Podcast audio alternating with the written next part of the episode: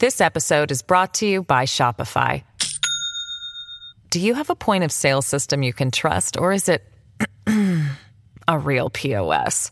You need Shopify for retail. From accepting payments to managing inventory, Shopify POS has everything you need to sell in person. Go to shopify.com/system all lowercase to take your retail business to the next level today. That's shopify.com/system. Sign up to The Economist for in depth curated expert analysis of world events and topics ranging from business and culture to science and technology. You'll get the weekly digital edition, online only articles, curated newsletters on politics, the markets, science, culture, and China, and full access to The Economist Podcast Plus. The Economist is independent journalism for independent thinking. Go to economist.com and get your first month free.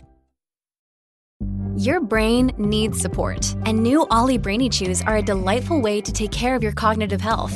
Made with scientifically backed ingredients like Thai ginger, L-theanine, and caffeine, Brainy Chews support healthy brain function and help you find your focus, stay chill, or get energized. Be kind to your mind and get these nootropic chews at olly.com. That's O-L-L-Y.com. These statements have not been evaluated by the Food and Drug Administration. This product is not intended to diagnose, treat, cure, or prevent any disease. Welcome to the New Books Network. Hello, and welcome to a new episode on the New Books Network. I'm one of the hosts, Dr. Miranda Melcher, and I'm very much looking forward to talking with two authors today about their book titled The Sea and International Relations, just out from Manchester University Press. This is an edited volume um, which takes seriously the idea that we should probably think about the sea, the ocean, in our work on international relations.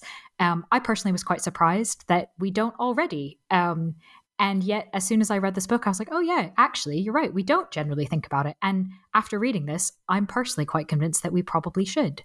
So I'm pleased to have with us um, the two editors of the book, as well as obviously chapter contributors um, themselves. And so we have with us Dr. Benjamin de Carvalho and Dr. Halvard uh, Leira to speak about their book. Welcome the both of you to the podcast. Thanks for having us.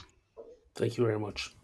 Could we start off, please, with a bit of introductions from yourselves, um, including explaining why this book and why together? Um, Halvard, could you maybe start us off? Yes, uh, my name is Halvard Leira. I'm a research professor at NUPI, the Norwegian Institute of International Affairs, as you say, where I jokingly like to say that I do work on whatever people pay me to do work on. So the, the, the glib verse answer to your question is that uh, we wrote this book because someone paid for us to write this book. Now, there's a longer and better explanation for that, but I'll leave that to Benjamin. Yeah, so I'm Benjamin de Carvalho, um, also a research professor at NUPI. The, um, my interests have tended towards the, um, the more historical parts of, um, of international relations. Uh, whatever there is to research, I tend to try to see the long history of it. Uh, I guess that's something Halvard and I have in common, which is probably why we we've done this together. We've tended to find it more um, more fun, more interesting to work together on on these projects. And um, why this book? Um, because it's part of a, a broader project. Um, a project which we've uh, shortened Emprise, which stands for Empires, Privateering, and the Sea. So the project started uh, a long time ago with us thinking about privateering, largely because we thought privateering were cool. They were kind of like pirates, but no one had really, or no one, of course, someone had, but very few people, at least in IR, had looked at them. And it took us a few years before we understood how to treat them or how to make sense of them and it was only in sort of seeing the importance of privateering for our conceptions of sea and land and the distinction between them, and for the broader questions of states and empires, that we finally managed to make sense of how we were to approach privateering and got funding for this rather large project on trying to tie the three together, uh, together empires, privateers, and the sea. And so the book is the first book in that project. And uh, we're obviously quite happy with it, especially the cover, which you can't see when you hear us. But uh, we're looking forward to a conversation. Wonderful. Um, thank you both for introducing yourselves and um, how this goes together. It's always nice when you have two authors to kind of hear about it being a positive working experience together. Um, so, to get into the book a little bit, uh, the book has three main themes.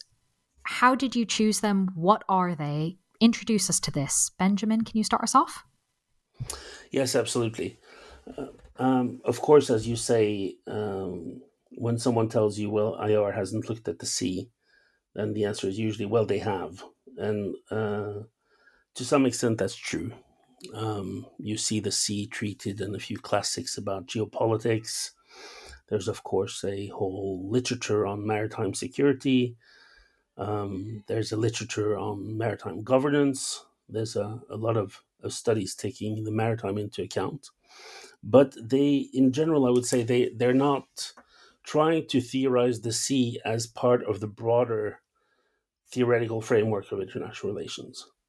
And so what we did was we tried to see what had been done by international relations scholars uh, and in uh, in uh, related disciplines such as uh, especially geography.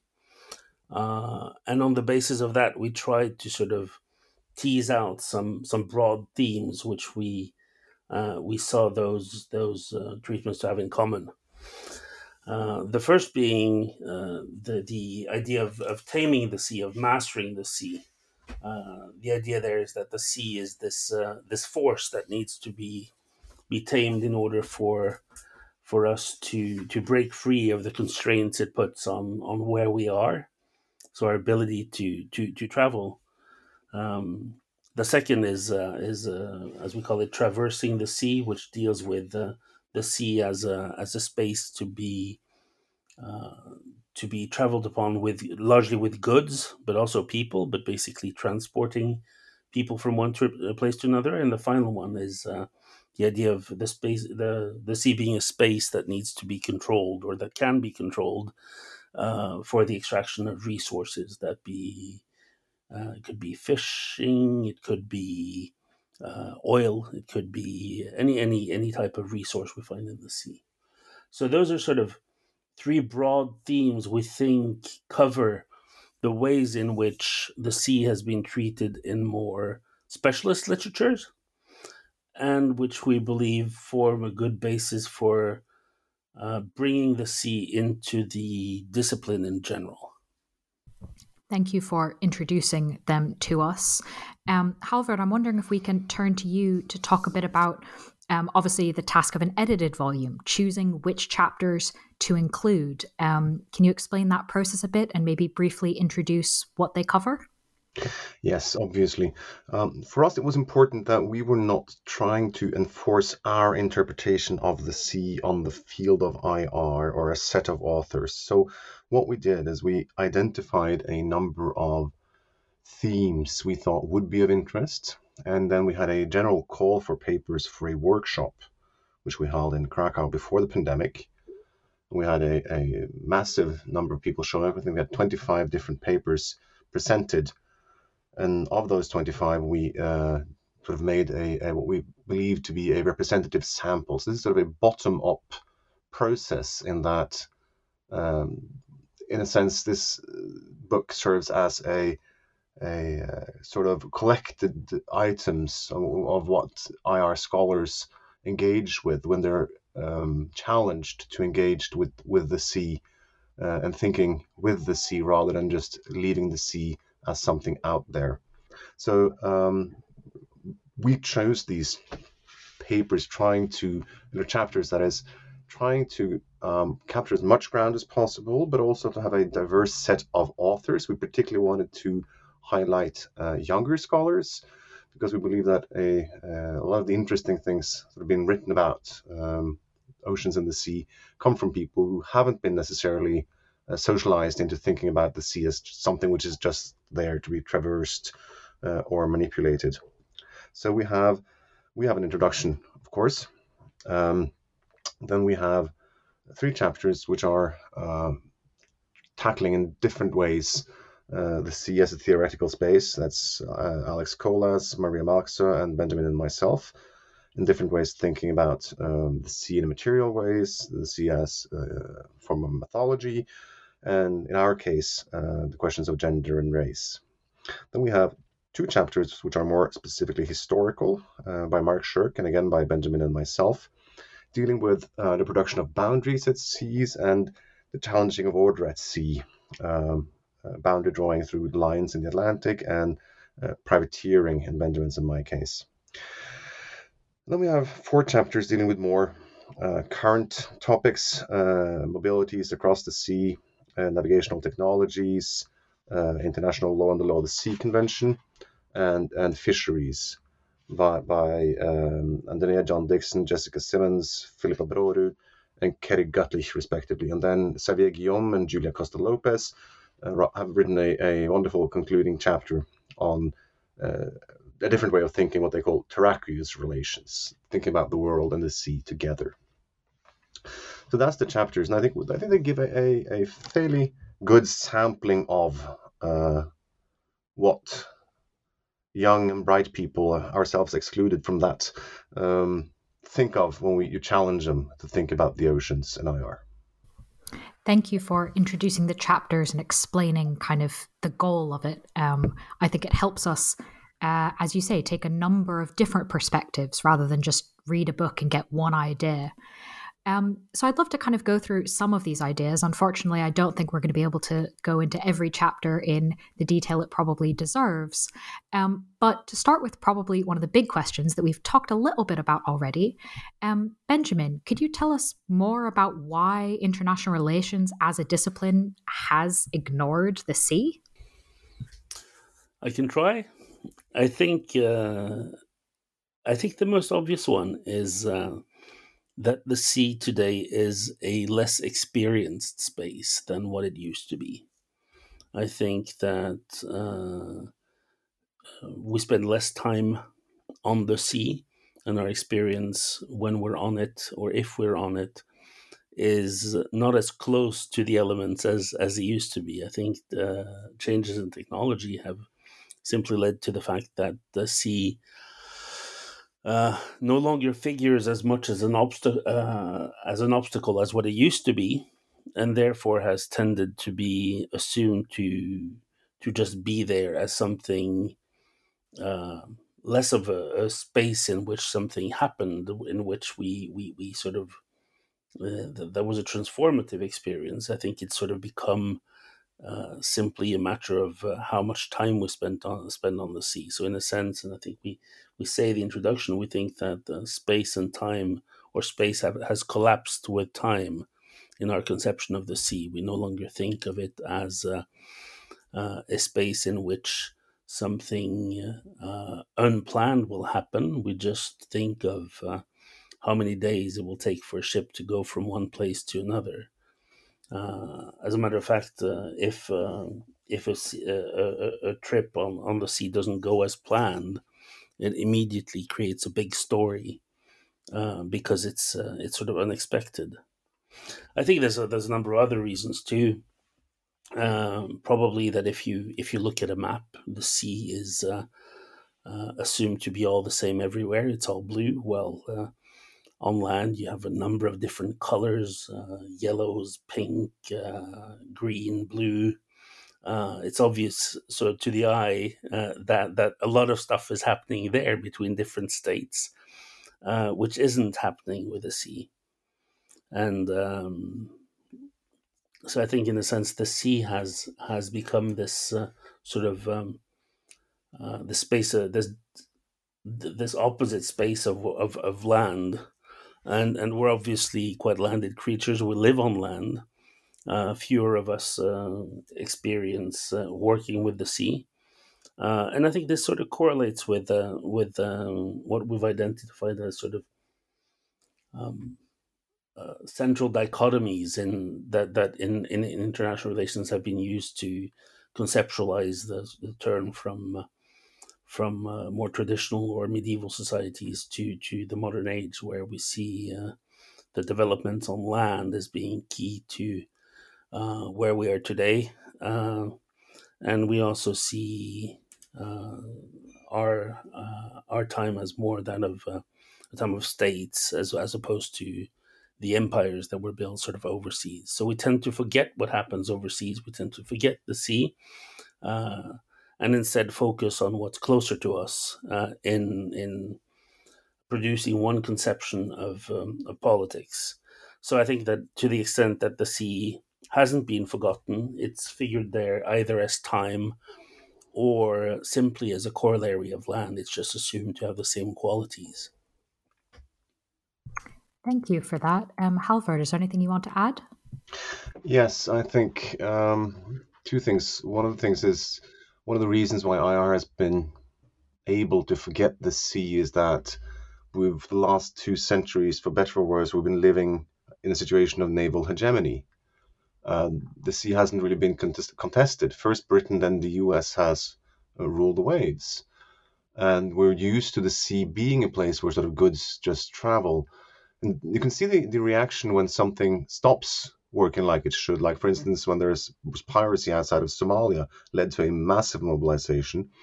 And second, when the Ever Given sort of went on land in the Suez Canal and stopped the Suez Canal for a week, there was a massive uproar. People were so afraid that they couldn't get their iPads for Christmas during the uh, pandemic. So this sort of brings into sort of perspective what happens when we can no longer rely on the the sea as being this this conveyor belt. And but, but I think in IR we've been used to thinking of the sea. It's just there. It's there's never any hassle with it, never any big hassle. So that's one thing. And the other thing not to forget is, of course, that international relations, if we disregard the geopolitical tradition and look mainly at the tradition of IR that was developed in, in, in North America after the Second World War, was largely built by scholars coming out of uh, Central Europe, very concerned with Central European themes. And if you come out of Central Europe, there's a good reason why the oceans don't really figure in your theoretical frameworks. So those would be, would be my add-ons uh, to Benjamin's otherwise excellent comments. Mm, thank you for that. Um, Halvard, can I stay with you for a moment now that we have this idea of why it's why our IR has ignored the sea? Um, you mentioned briefly earlier, and of course, this is a key part of the book, the idea of rethinking international relations with the sea. Can you tell us what you mean by this? Yes, um, that is uh, sort of our way of squaring the circle because in IR, as we've, I think uh, we can take as a good starting assumption, there's been only scattered work on the sea. On the other hand, there is a tradition in other disciplines of moving toward people towards what people call a wet ontology or blue politics and really embracing the sea.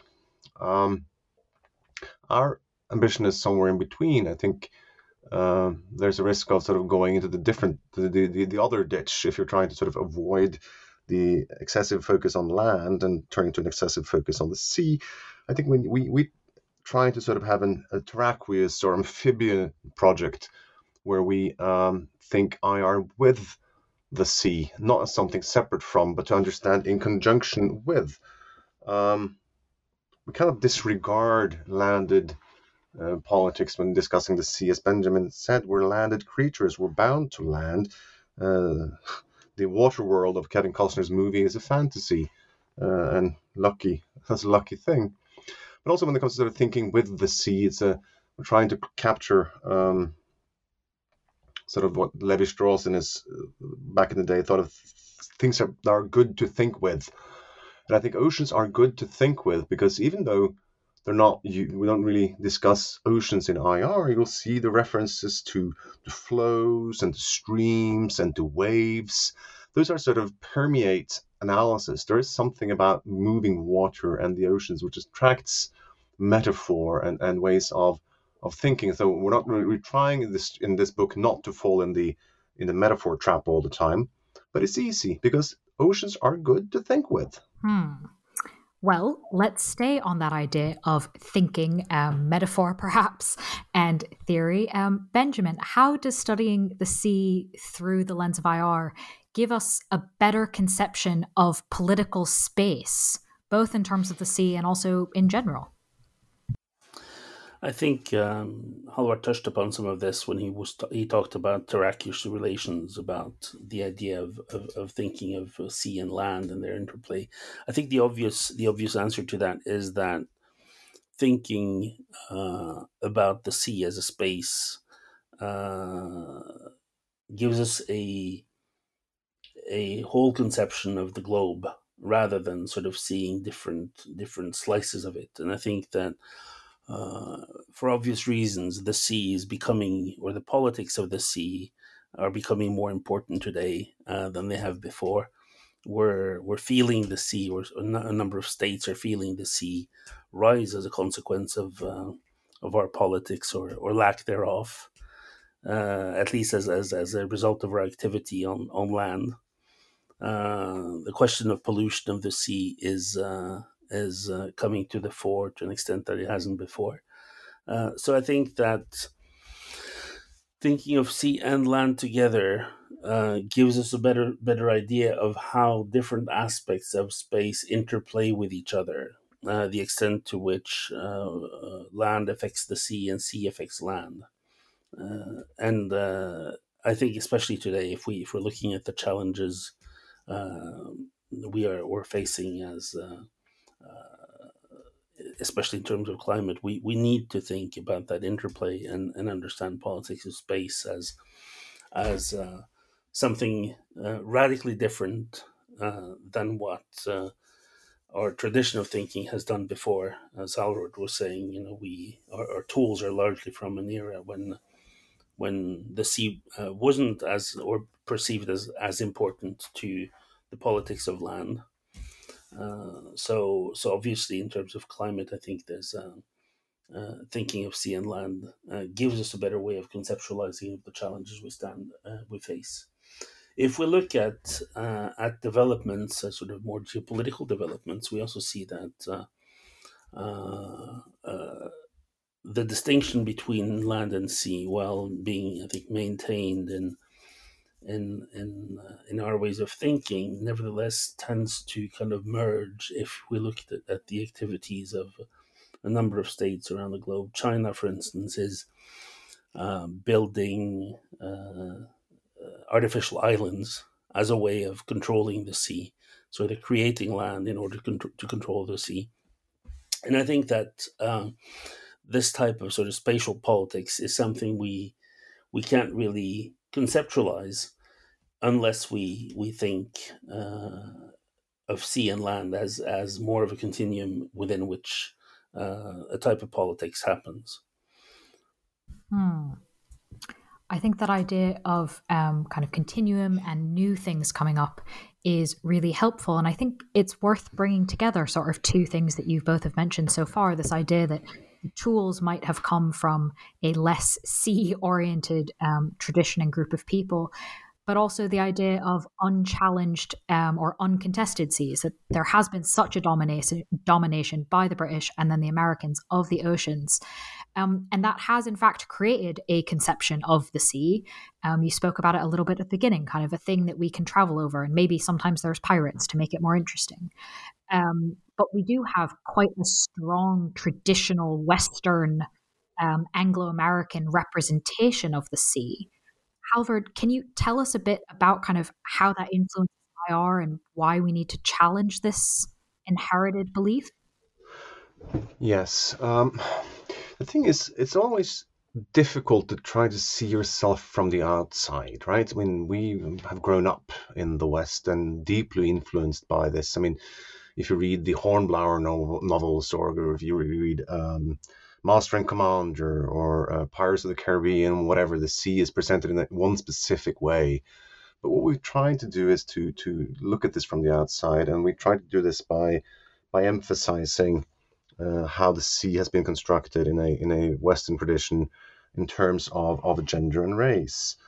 And um, if you look at the the oceans, they're typically uh, both in sort of metaphor and in um, theology and in literature typically given what we would call feminine traits. They're they're um, associated with being unsteady, dangerous. Uh, typically, over last centuries, also dark. So there is a, a, sense in which the, the sea is opposed to land. Land is rational. Land is associated with all things masculine. Um, oceans typically uh, with things associated with femininity. Um, land associated also with things associated with uh, in, in, classical racial thinking with white, uh, sea with colored. So uh, this leads to a sort of further corollary, namely that um, the sea is some it's a place where the white man goes to do things. The white man goes out to conquer. Uh, the white man is the one who has the ability to uh, navigate the oceans. Uh, this is ability that is sort of not available to anyone else. Now, this is a, a fairly strong trope in the Western tradition, uh, perhaps most explicit in the Anglo American tradition, because again, Britain America has ruled the waves. Um, there are some different ways of thinking about it. Of course, you, you find in any dominant representation, you'll also always find undercurrents. I mean, if you go to a classic like Moby Dick, um, the ocean is sometimes gendered male, sometimes female. Also, there is a respect in many of the engagements with the sea, which sort of constructs the sea as a worthy opponent. Um, so there are ways of mixing up this, but I think there's a dominant narrative of oceans being um, dangerous, oceans being treacherous, oceans being a place where manly men go to do their thing. Now, I think why do we need to challenge this? First thing we need to challenge is because it's really, really bad history and anthropology and what have you not. I mean, women have been at sea in droves. You just have to think for 20 seconds about all the women being shipped across the oceans as slaves, and you'll see that women have been at sea and people of color have been at sea. And we know that outside of the European sort of experience, different people have gone to sea. Just think about sort of how Polynesia was populated and how the sort of Easter Island was populated. Of quite clearly, other people have gone to sea, and other cultures than the Western have had different ways of thinking about the sea and who gets to interact with the sea. So this is bad history, bad anthropology, but I also think it's it has created or helped create this notion of the sea as a space to conquer and some something from where we can extract value. Um, now, this is of course not exclusive uh, Western or male um, ways of thinking about the world, but I think it's useful to upset them eh, because in, in the world where we're living, the, the challenges which is we're facing when it comes to climate, when it comes to overfishing, when it comes to sort of conflicts over oceans, I think we need to uh, at least upset and challenge some of these uh, dominant representations of the sea to see if we can find better ways of engaging engaging with the oceans. Hmm. Benjamin, is there anything you'd like to add about thinking about race and gender when bringing the sea into IR? I think I think the the important thing here is uh, uh, questioning the ways in which dominant ways of thinking uh, help maintain hegemonic structures.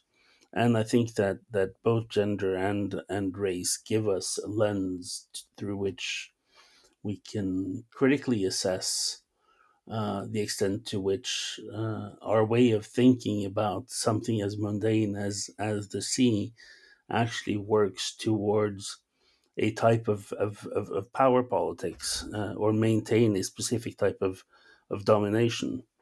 Now, why we're thinking about that in a in a chapter, I think um, it was always part of the project that we would think about uh, about gender and the sea. Uh, to, to to some extent, it's because uh, it's become part of a habitus of any project to to question these aspects when when conceiving of the project. But as we we started working with a with um, with a book, uh, it seemed to us that that these conceptions were especially important to question when it came to the sea because, uh, as Halvard touched upon, I mean they're so they're so important in uh, in creating a certain conception of the subject matter of the sea that they, they need to be called out. And I think, you know, especially because the sea, as I mentioned initially, the sea is not a lived space. So it exists in our minds through the stories we tell, and, and especially about the way we talk about the sea.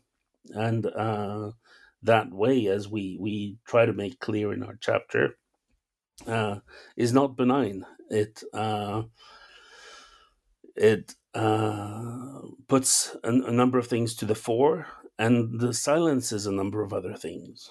Um, one one example I could mention is, for instance, the um, uh, the number of women who who are at sea. If you look at um, at the the uh, the official statistics, uh, most I think most of the statistics are statistics are quite old on this, but basically they will tell you that there isn't a single woman on on the sea. But if you look at what forms the basis of those statistics, um, they fully ignore a large part of um, of the maritime industry, which is uh, the cruise industry and ferries. Now, if you take that into account, of course, there's not a majority of women at sea, but still, the number is not as as uh, as uh, the statistics uh, statistics would would have us believe initially. A number there, there are a lot more women at sea than we think, and uh, as Halvard was saying too, the sea is much less of a of a space for masculinity than what uh, is very often assumed. And I I think it's important to to to try to to expose the way in which our discourses about this actually uh, contributes to to larger processes of power. This episode is brought to you by Shopify. Do you have a point of sale system you can trust, or is it a real POS? You need Shopify for retail, from accepting payments to managing inventory. Shopify POS has everything you need to sell in person. Go to shopify.com slash system, all lowercase, to take your retail business to the next level today. That's shopify.com slash system. Thank you both for your thoughtful responses on that and the work you're doing to ensure that we do think about um, conceptions that may have been handed down and hopefully try and expand and improve them um, not related necessarily too much, but kind of this idea um, of expanding things that maybe we don't think a lot about. Halvard, I was wondering if you can tell us a bit more about privateering and how that particular example um, can help us when we try and bring the sea into international relations. I'd love to. Privateering is, of course, what started us on this uh, oceanic adventure in the first place. I think privateering help us bring together the sea and international relations in, in a number of ways, and I'll, I'll, start by pointing out two of them. Two central concerns in international relations. One traditional concern has been state building, and over the last uh, decades also empire building. And um, what privateering allows us to see is how what we refer to as the other states went to sea. Because when Europe starts expanding in the 15th, 16th centuries, Portugal and Spain go out and they get papal, papal um, acknowledgement of their right to uh, split the world in two, basically, saying that Spain takes one half, Portugal takes the other. No one else is allowed um, to go really outside of European waters. So um, the French and the English, and after a while the Dutch, don't like this. They want part of the spoils. So um, they send out privateers, which have the um, added benefit of giving you uh, plausible deniability. You send out a privateer and someone complains about his actions, and you can say, well, actually, I didn't mean him to do that, that, and I wasn't sort of, that wasn't the plan, and he never got a letter saying he could do exactly that. It's not me, he did it on his own, while still when he returns to Britain or France or whatever, um, you ennoble him and you share in the spoils. Uh, so privateering is part of what breaks the sea open, which allows for uh, England and France and the Dutch to actually uh, engage with the rest of the world uh, rather than sitting at home and waiting for Spain and Port- Portugal to take home the goods. And the money that comes in from this is crucial when it comes to state building in, in Northern Europe it's also crucial when it comes to empire building. Take, for instance, the Dutch East India Company, which in its heyday was probably the largest company in the world. The initial funds that sort of drove that in its first couple of decades came from privateering uh, in the Indian Ocean, directed primarily against the Portuguese. Likewise, the French and British, uh, part of the fortunes that sort of sparked their colonial ventures in the, into the Caribbean and North America, was built on money coming in from privateering. So privateering helps building stronger states in Northern Europe and also enables empire building in the colonies. Now, fast forward a while, and and empires become no, no privateers become also a tool in destruction of empires because uh, when the American um, colonies decide to rebel, they don't have a navy, but they need to engage with the British on sea, so they raise privateers. Privateers are crucial in making it possible for French troops to get to America and to sort of eventually win the war for for North for the United States. And then some decades later, uh, the Spanish colonies have learned the lesson when they try to break free from Spain. They recruit English, French, and other privateers to fight for them. So what we're, we're seeing really is privateers are tying together state building, the creation of new states, the building of empires, the destruction of empires. Um, so they're really key to the understanding of the building blocks of international relations. They're also key in really showing us how international relations became systemic and that these uh, states and empires started bumping into one another across the globe and often in the form of privateers. So we think that really privateering helps us understand uh, and tie together the sea and international relations in ways in which really uh, no other uh, single practice can do. Benjamin, is there anything you'd like to add? Oh, absolutely. Uh, once you get us started on the question of privateering, there's no stopping us. uh, I, I, I, think that that in uh, in the interest of our, our listeners here, it's it's important to to maybe make clear what we think by privateering, because obviously it's an it's an activity that uh, took place from in a number of number of uh, regions, and uh, privateers came from a number of states, and they were called a number of things. They were called corsairs, corsarios, um, um uh, just as uh, I think uh, uh, actors engaging in, in maritime predation have taken a number of uh, guises and, and have been given a number of names too. I mean, some were called buccaneers, etc., etc.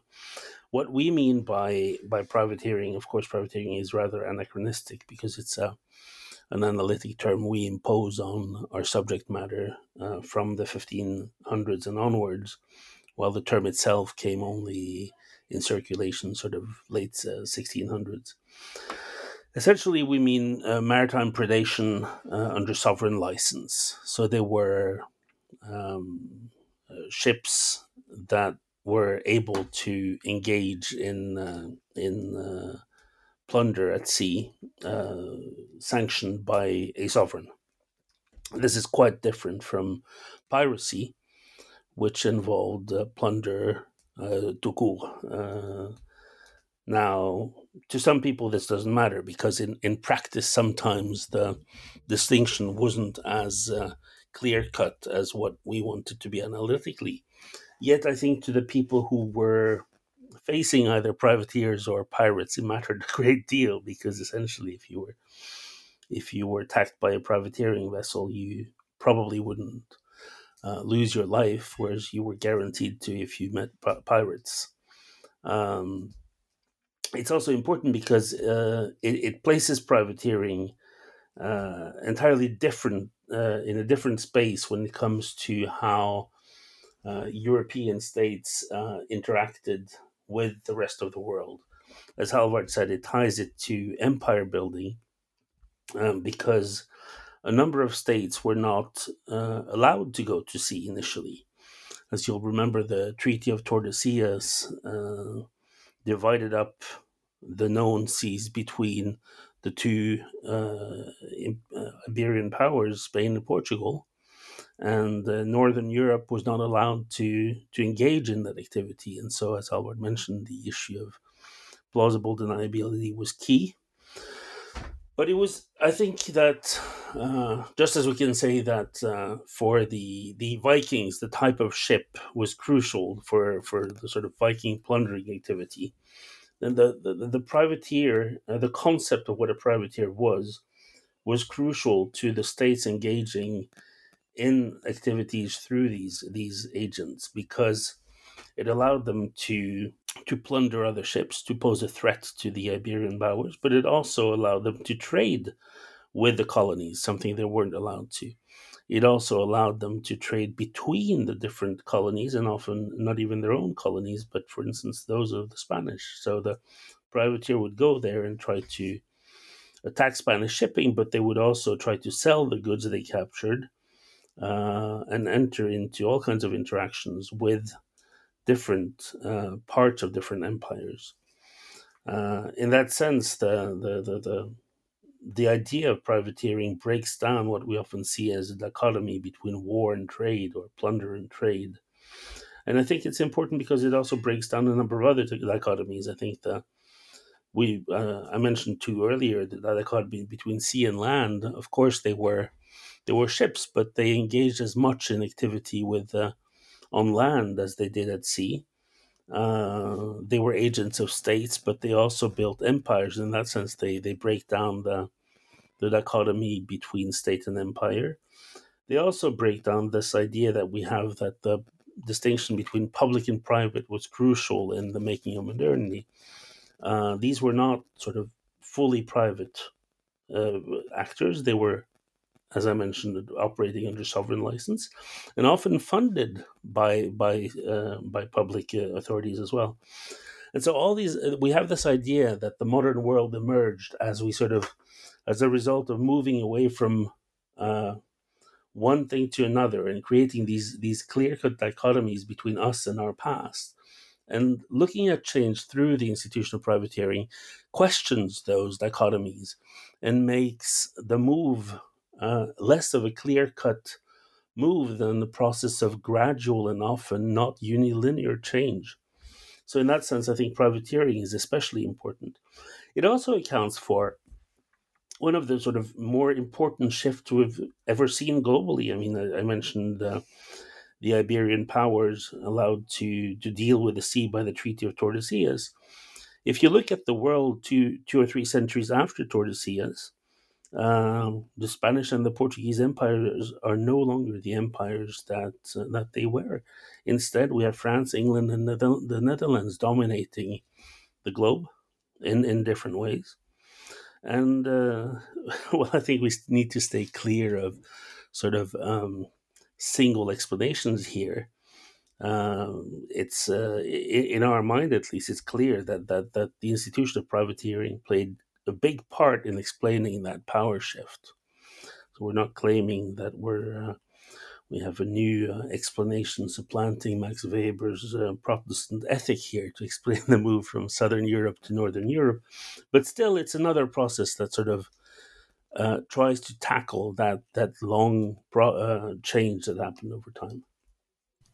Well, clearly, the two of you remain very excited about investigating and explaining privateering.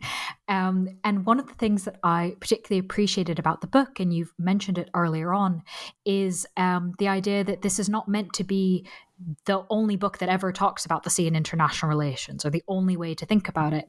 Um, and in a lot of ways, kind of opens us up for more work and more conversations.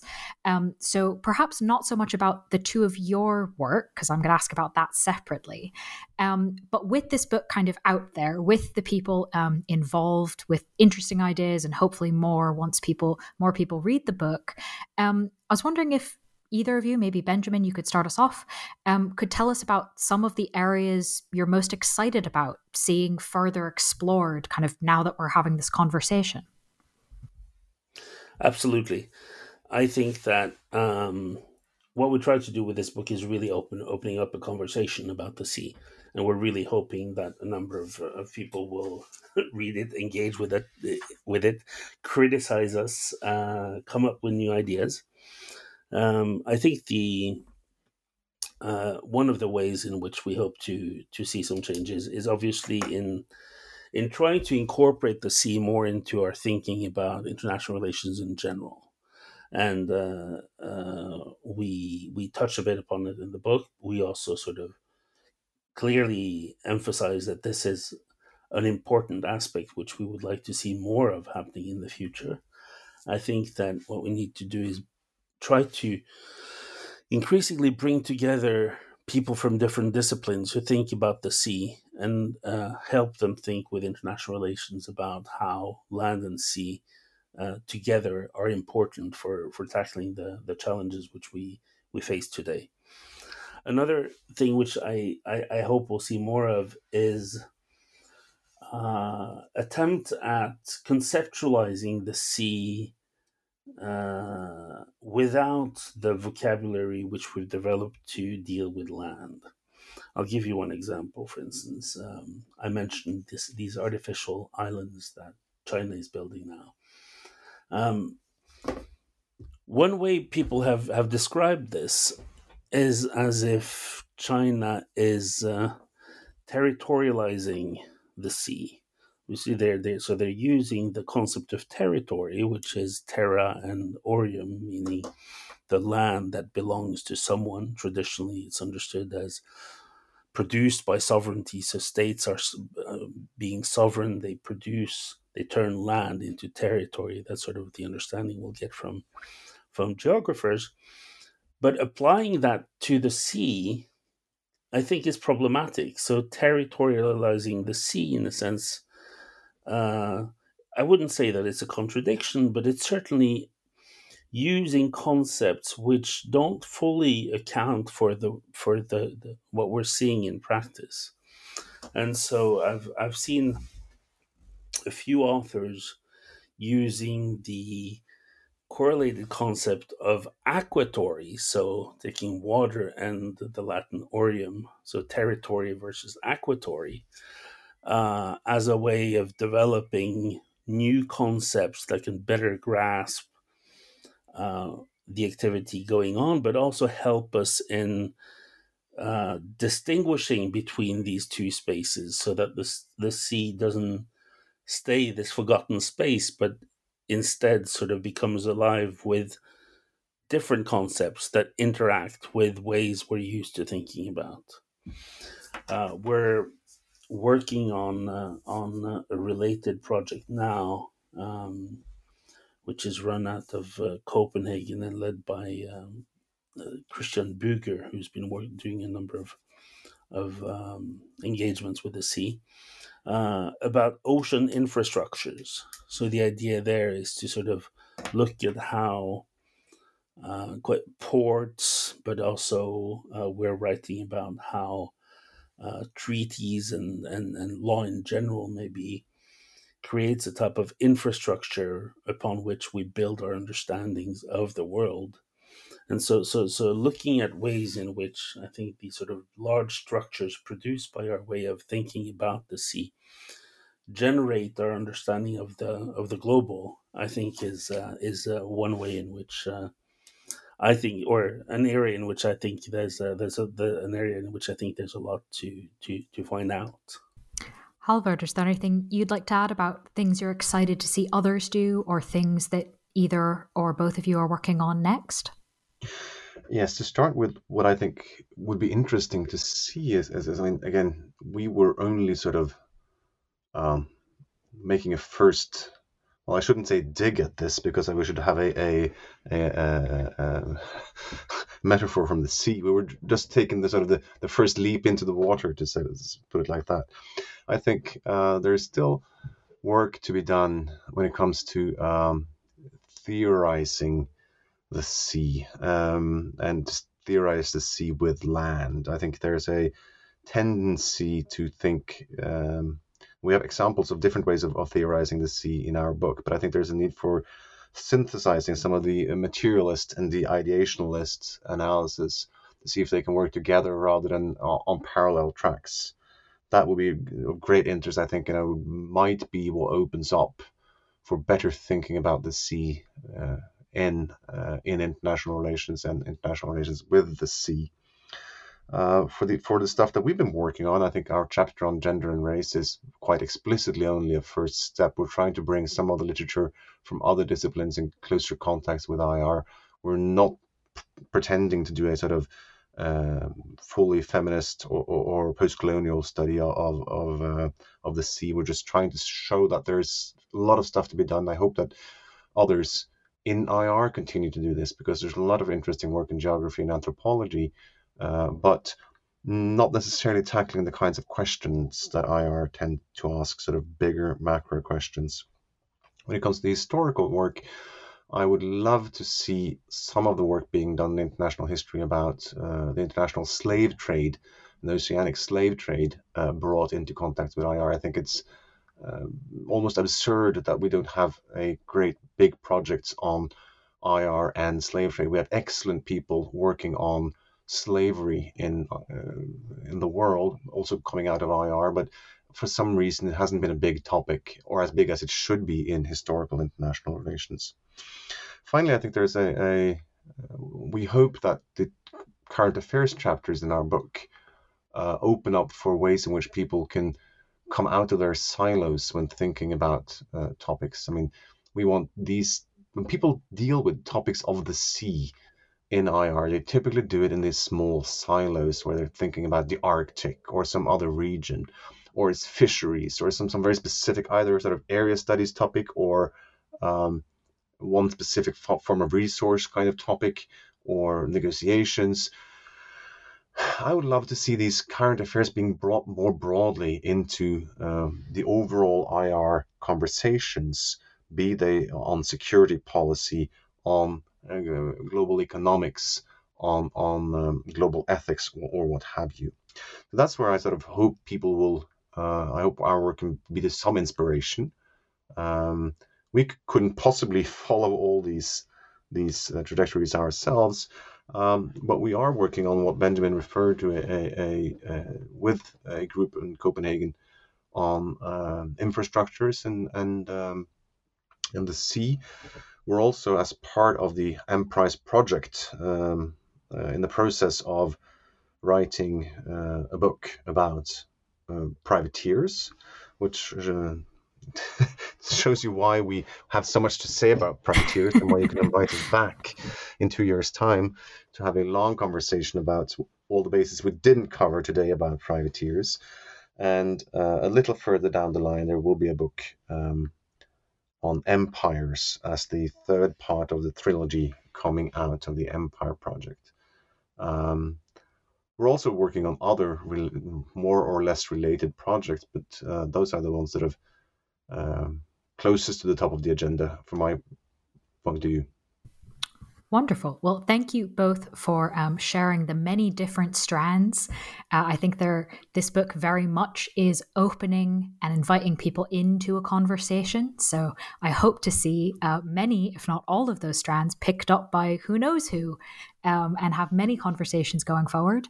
Um, and Halvard, you're exactly right. When the both of you have the privateering book published, uh, we will have you back and you'll tell us even more about privateers. Um, but in the meantime, of course, the book that we've mainly been talking about is called, quite straightforwardly, The Sea in International Relations. Um, it's just out from Manchester University Press. So if any listeners want to go check it out, um, you can join uh, the conversation and thinking about the sea in international relations there. Halvard and Benjamin, thank you so much for sharing your time, insights, and expertise with us. Thank you for having us. Yeah, it was a pleasure.